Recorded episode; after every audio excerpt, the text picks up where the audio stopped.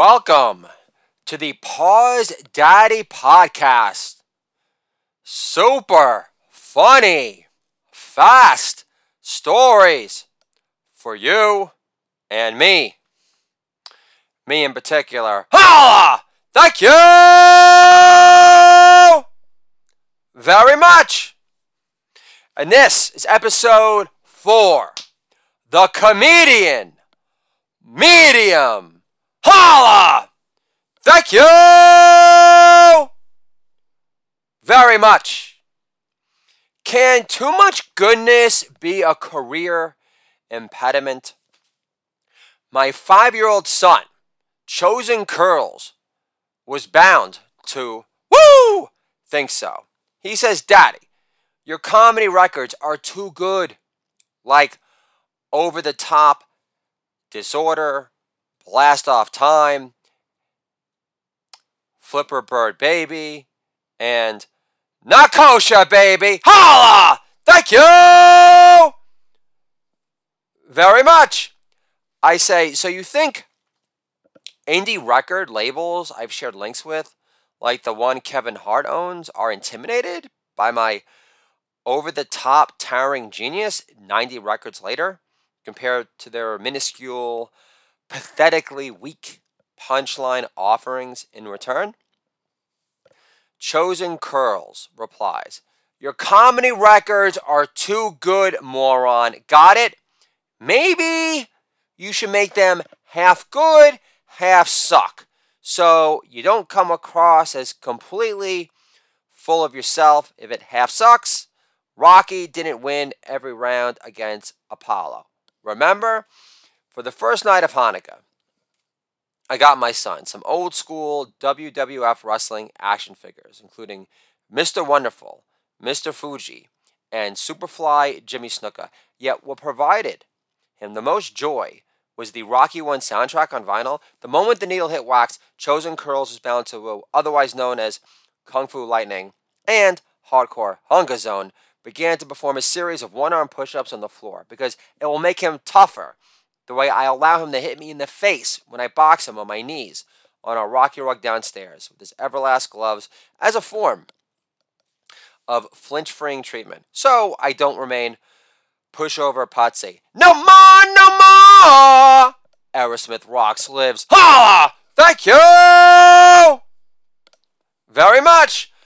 Growing up, I didn't back away from any incoming fistfights, but I did refrain from hurling insults whenever they were thrown my way, like accusations of me eating my own jizz at the nurse's office after I admitted to touching myself in there prior, like a mongoloid moron, which later inspired an opening scene of my TV pilot pitched to VH1 Classic Heavy Metal High when my imaginary guiding star, Andrew Dice Clay, appears in the nurse's office after I become the last member of my class to get into the puberty party.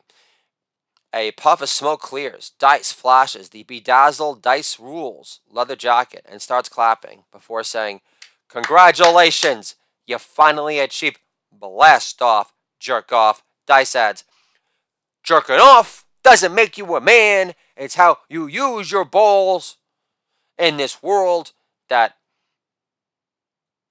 matters most, kid. It's hard to feel that you're being super ballsy recording non-stop comedy records at home for eight months in a row. Still, my wife threatened to kick me out of the house if I didn't get a real job already and dare to write any more books before I doubled down on my imagination on her dime a bit. I wrote The Coach-Tearing Comedian in addition to Waist to Height really short stories. So I can't claim how I'm guilty of playing it completely safe either. Especially after releasing comedy record titles such as Funny Enough Fagala far from straight. I'm not. Holla! Andy Dick lives. Thank you very much. But what's nagging? My psyche today on the Comedian Medium podcast, Dead Writer Ghost Talk for you and me, is whether my excessive goodness is being used against me. I want to summon the ghost of William Blake to discuss concepts such as self sacrifice in contrast to Ayn Rand's ardent belief ardent belief in only being able to achieve personal happiness and career fulfillment by not living out the expectations for the sake of others. Charles Bukowski says writers are awful, selfish people who save the best versions of themselves for the page. Perhaps. I always viewed my writing as my idealized self, who's funny, smart, brave, secure, energized, big hearted, and borderline poetic, as opposed to feeling like a floundering, touchy feely bitch in real life, on Adderall or off. I think most of my rage issues stem from allowing my younger brother, parents, and old friends to ruin everything for me again and again. They'll take your soul if you let them. No, you don't. You let them. James Taylor lives. Ha! Thank you! Very much. Why do they aggravate me so much? Because they're not good enough for my attention anymore. as a whole, which explains why I seek love from strangers for a living. For the past five years and counting, through my books, blogs, comedy records, and podcast episodes involving dead writers who provide more varied, stimulating, sought after company that I crave and don't pretend to be my biggest fan or loyalist supporter. They can't even acknowledge a new comedy record posting on LinkedIn to shake up the stagnant, gun shy boredom in the straight world, Courtney Love lives. Holla! Courtney Love. Millennial Musketeers. You know, Mia Farrow with better husband selection. Boom! Thank you!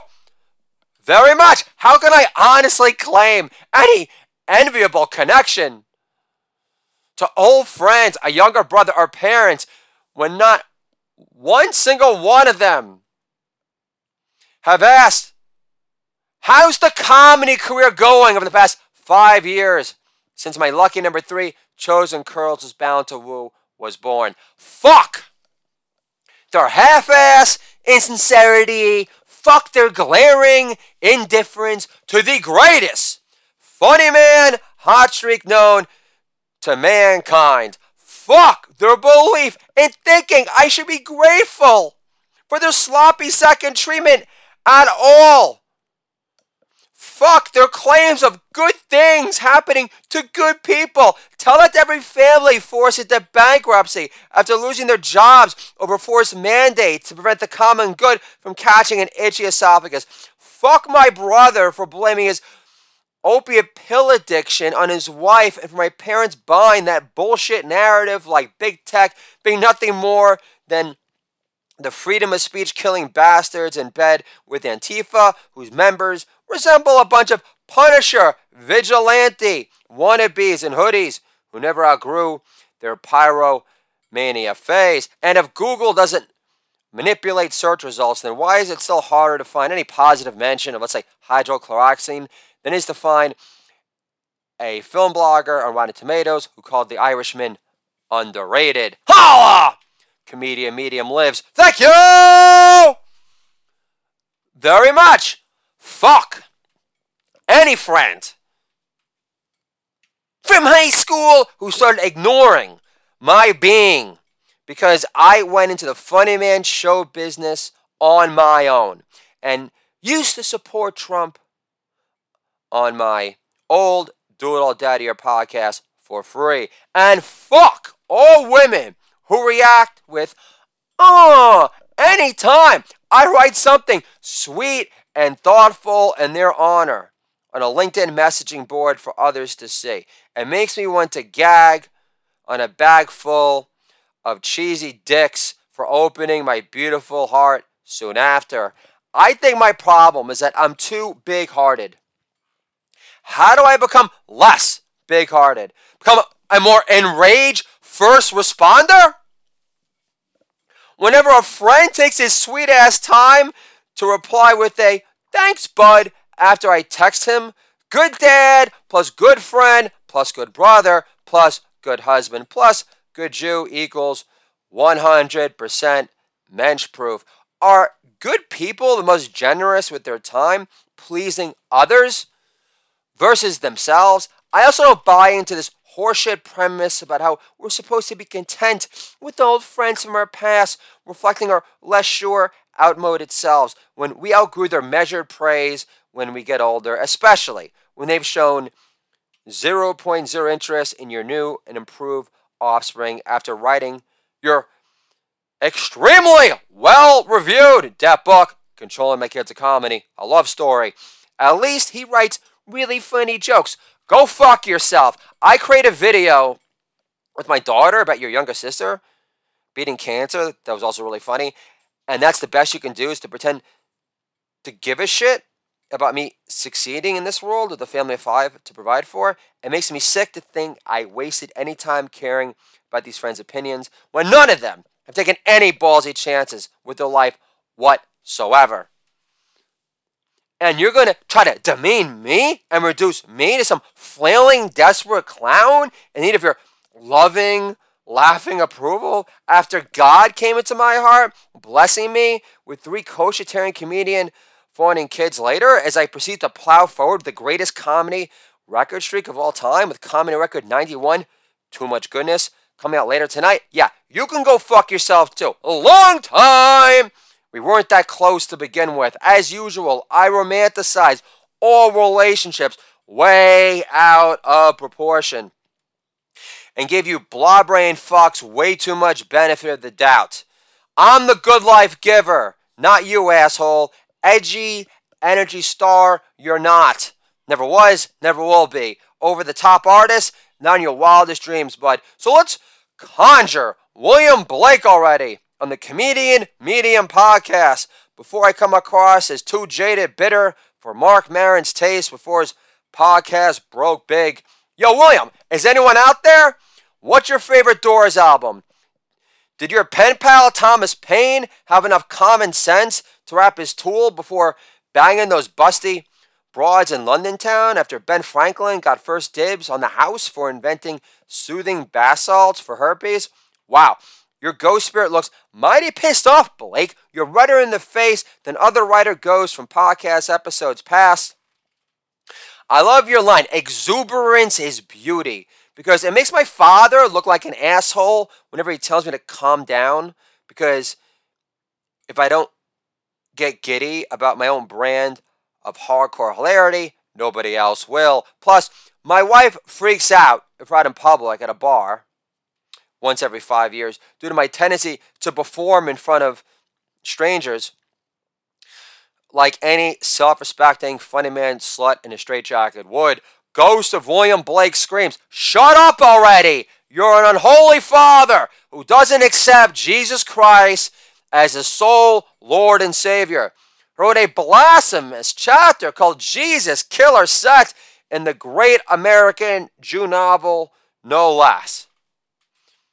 I love being quoted by dead writer ghosts I admire almost as much as my son, Chosen Curls, was bound to woo quoting my comedy records like Mega Dumb Daddy. Ha! Thank you very much. Ghost of William Blake says, How does the great American Jew novel sell more copies than my self published book of poetry, Songs of Innocence and of Experience? Granted, my book only sold 33 copies, but still, I made the doors. Jim Morrison doesn't exist without me. Casino lives. Holla! You named your son Arthur Morrison Kornbluth.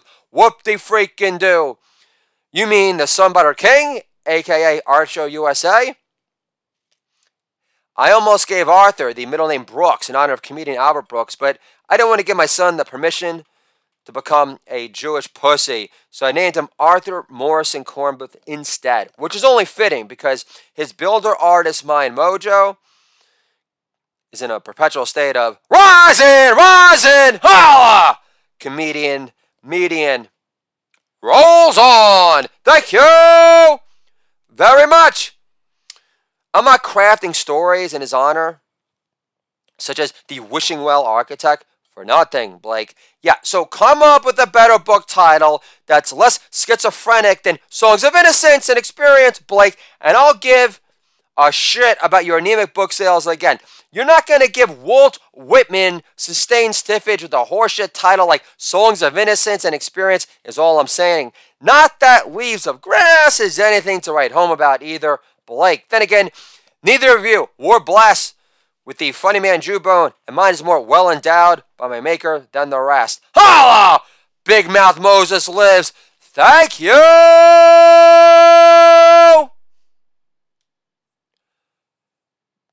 very much.